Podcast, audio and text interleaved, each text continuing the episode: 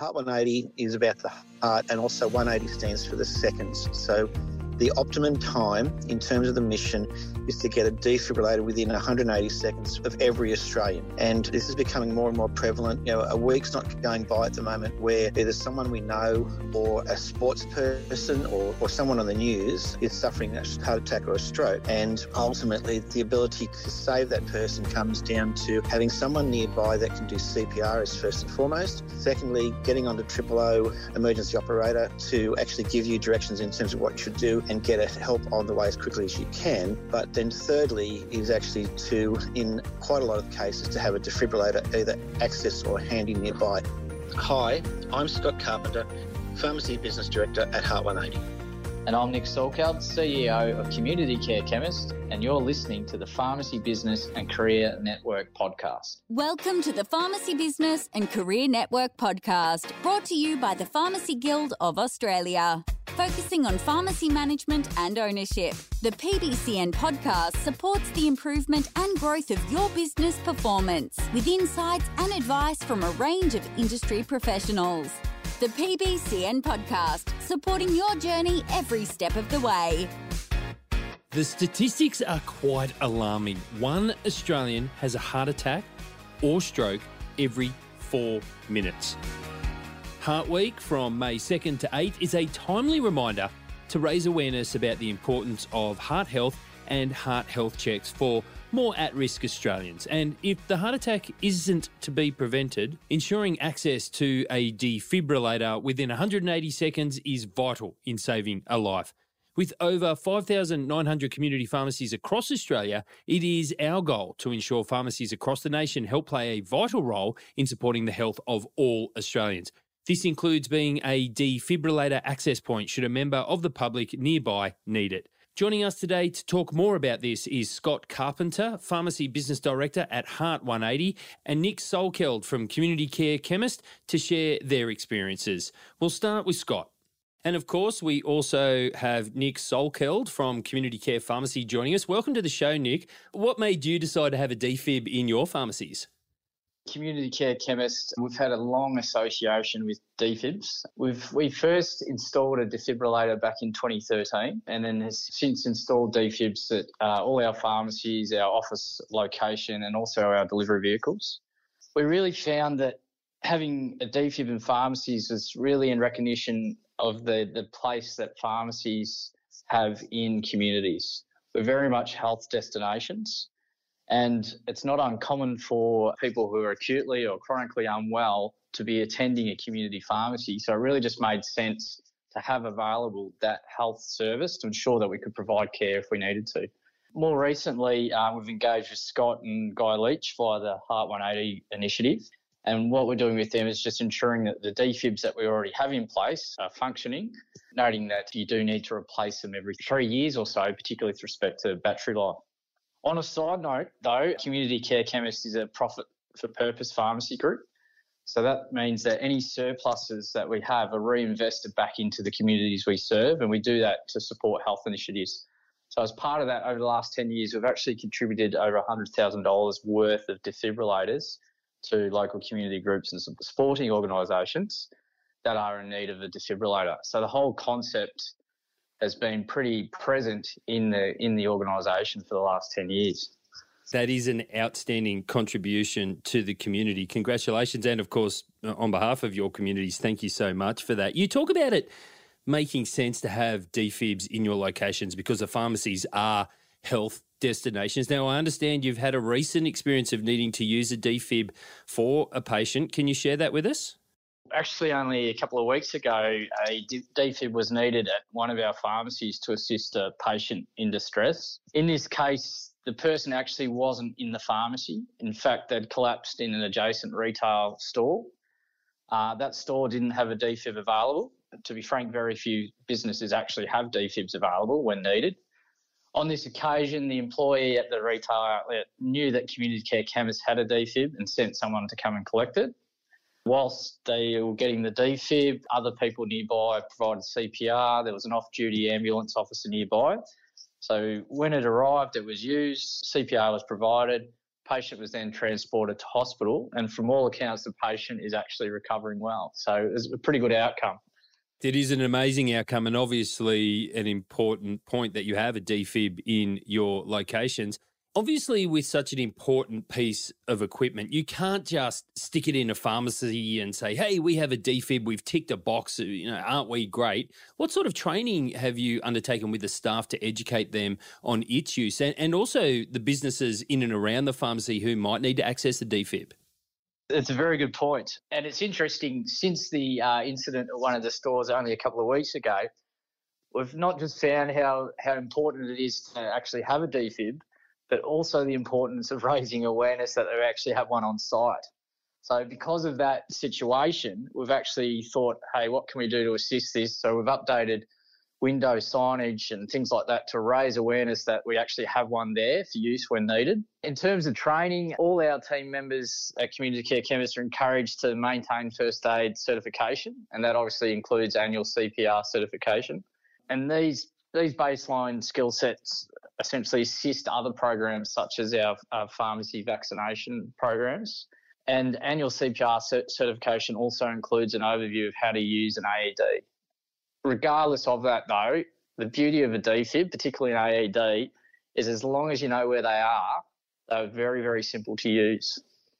With that example earlier of somebody needing a defib and they were outside of the pharmacy, I'm curious because you make that comment about how they are easy to use. So I'm curious about who can use it. Let's say you have a situation where it is needed. Someone comes in and, and you or the staff grab the defib and you, you head out to the scene. However, when you get there, there's a few people around and someone says, Hey, I know how to do that. Is it part of your process that only your trained pharmacists and staff can administer your defib, or can anyone come and grab it and use it? Good question. And it's obviously recommended that people who are familiar with the use or trained to use it do use it. However, we don't always have that luxury.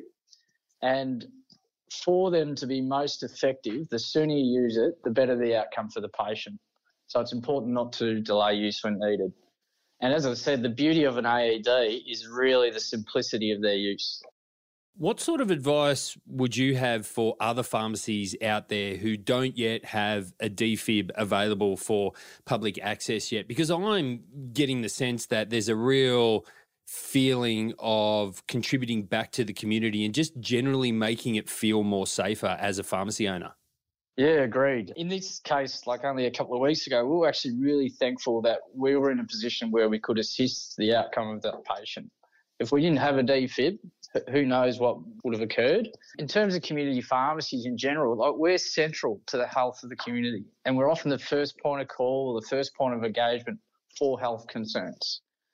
We're very accessible, we're very convenient, and we're really in a unique position to provide this service. And I encourage all community pharmacists to consider installing an AED as you said, it is scary to think about that earlier example if you didn't have a defib available in the pharmacy. And it's quite scary as to how frequently heart issues occur. I think the recent example of Shane Warne's death and even my own experience of just the other week in an RPM class at the gym that I was participating in, someone had a heart attack and they are timely reminders to also get health checks and, and just not ignore the warnings. Now, luckily in the gym, we had a defib available and, and the staff swung into action and it definitely helped until the ambulance arrived. What sort of advice would you give to our listeners about the types of health checks that they should be undertaking or, or some of the signs that might prompt them to get checked? Firstly, the death of Warney was obviously a real shock for everyone and knowing knowing that we're soon entering Health Week, and also by coincidence Australia's big blood pressure check, which is throughout the whole month of May, I encourage everyone with risk factors, including high blood pressure, cholesterol, diabetes, even those who smoke, to consult their GP for a cardiovascular disease risk calculation. Heart Foundation also has great resources online, including the Heart Age Checker Alternatively, one of the simplest and I guess the least invasive ways of determining your risk of heart disease, stroke, or diabetes is to know your numbers. And know your numbers involves simple tests, most of which are available from your pharmacy. And they include a blood pressure test, measuring your weight and BMI, assessing other risk factors, including health conditions, if there's history in the family, or any sort of lifestyle factors that increase the likelihood of a heart attack or stroke. At Community Care Chemists, we're very fortunate to also have pharmacists, diabetes educators available who can measure blood glucose and non fasting cholesterol on site. Know your numbers. It's great advice and obviously very accessible at community pharmacies. Nick, great chat. Thank you so much for coming on the show and sharing your experiences around having a defib in your community pharmacies. Thanks for having me, Daniel. Thanks so much for joining us today. It's great to chat to you and continue to raise awareness on what is such a critical issue because it's definitely a confronting statistic that one Australian every four minutes is suffering a heart attack or a stroke because it literally could be anyone you know or pass in the street. It's a big problem to take on. So, a couple of questions here. How do you approach it? What's your mission at Heart 180? And how did you get involved in the cause yourself? Thanks, Daniel. That's a really good question. I, I might start with how I got involved. Uh, and a little bit of the story here was that uh, I uh, had two decades of a career in the pharmacy industry, which we might talk a little bit later on about. And uh, that came to a, an end about five years ago due to a business restructure. And uh, whilst initially, as you know, most people might have to deal with that, is you know, what's next? What do you do? I guess I just decided to go with the flow and see what happened. And ultimately, from a, a mental health and a fitness perspective, I took up hiking. Now I live in Victoria. You know, within two to three hours, I've got access to some of the you know the best landscapes in Australia. And on this one particular um, weekend, I was up hiking near Falls Creek, and within the space of about two hours, um, I missed getting struck by lightning three times. Now, here's the connection because um, when, when you're talking defibrillation, it's about electric shock, electric charge. And, uh, you know, this happened prior to me getting involved with the Heart 180. But I guess that weekend I drove down off the mountain and uh, you see in the car for two hours driving back home. And I, I just sitting there thinking, well, you know, obviously it wasn't my day to go today there must be a reason that I'm still here. There must be something that I've got to do. And within the next two weeks, I received a, a phone call from Guy Leach, who was referred to me through some pharmacy contracts to. Uh, to see if I could help him with uh, his mission. So let's talk about the Heart 180 mission and Guy's mission. Heart 180 is about the heart, and also 180 stands for the seconds. So the optimum time in terms of the mission is to get a defibrillator within 180 seconds of every Australian. And this is becoming more and more prevalent. You know, a week's not going by at the moment where either someone we know or um, a sports person or, or someone on the news is suffering, as you saw, a heart, heart attack or a stroke. And ultimately, the, the ability to save that person comes down to having someone nearby that can do CPR as first and foremost. Secondly, getting onto triple O emergency operator to actually give you directions in terms of what you should do and get help on the way as quickly as you can. But then thirdly is actually to, in quite a lot of the cases, to have a defibrillator either access or handy nearby. But if I come back to, and I guess just summarise that slightly, is that five years ago, I guess I knew a little bit about defibrillators. I certainly knew Guy Leach, having grown up with him, certainly within my era. I had no knowledge of um, his experience with uh, having lost a mate, you know, and, and as you said, you've had him on before talking around that as to how he got involved with it as well. And now, I guess, my foray into the pharmacy industry. So, you know, what we're doing in terms of approaching it is working really closely with the Guild with our own separate mission, and that is to get a defibrillator within every pharmacy in Australia by 2025. You mentioned Guy Leach and that mission of getting a defib in every pharmacy. As you said, Guy Leach is the founder of Heart 180, and you mentioned that we'd had Guy as a guest on the podcast previously. It was exactly two years ago. I looked it up before we jumped on this call, so that was in 2020. Since we spoke to Guy, how has the awareness campaign and indeed, as we just mentioned, the pharmacy support of your mission progressed and developed? Under the circumstances of what I'll call the, the two years of COVID, I think we've done really, really well. Big kudos and thanks to the Pharmacy Guild of Australia. The team at the national level, the team at the state levels have been really good. In fact, when Guy approached me to come on board with this, one of the first things I did was phone around a few contacts and a few pharmacists that I knew. And what I was, I guess, buoyed about in terms of getting involved with this is that no one thought that having defibs in the pharmacy was going to be a bad idea. So the reality is we got the ball rolling. We've got the partnership with the Pharmacy Guild of Australia. So for anyone listening, you can go to the Guild website, um, type in uh, in the search criteria the Heart 180, and you'll see there the, the mission from our perspective. We've ourselves, because Guy is a, a, distributor, as well as the mission, Guy's a distributor of um, HeartSine defibrillators. So we've put over 500 defibs into pharmacies ourselves in the last two years. And as I said, that was with the disruption of COVID. We estimate, based on the knowledge and a few ringing around and, and understanding from APP um, context, that we believe that in excess of 2,000 of the 5,900 pharmacies now have defibrillators in place. And we're already starting to see the, re- the results of that because we're seeing, I guess, once a defib gets used, you have to replace the battery pad cartridge. And so when that happens, you know, we get involved in terms of following up, making sure that the team are okay, um, getting an understanding as to what's happened with the patient. And so we're starting to see now that um, pharmacies have become integral to saving lives in their community as a result of this. You mentioned earlier that you have a background in pharmacy and also that you spent some time uh, around contacting and sounding out pharmacies in those early days, and that no one thought it was a bad idea to have a defib in their pharmacy. So, from your experience, what advice would you give to pharmacies that perhaps don't already have a defib in their business?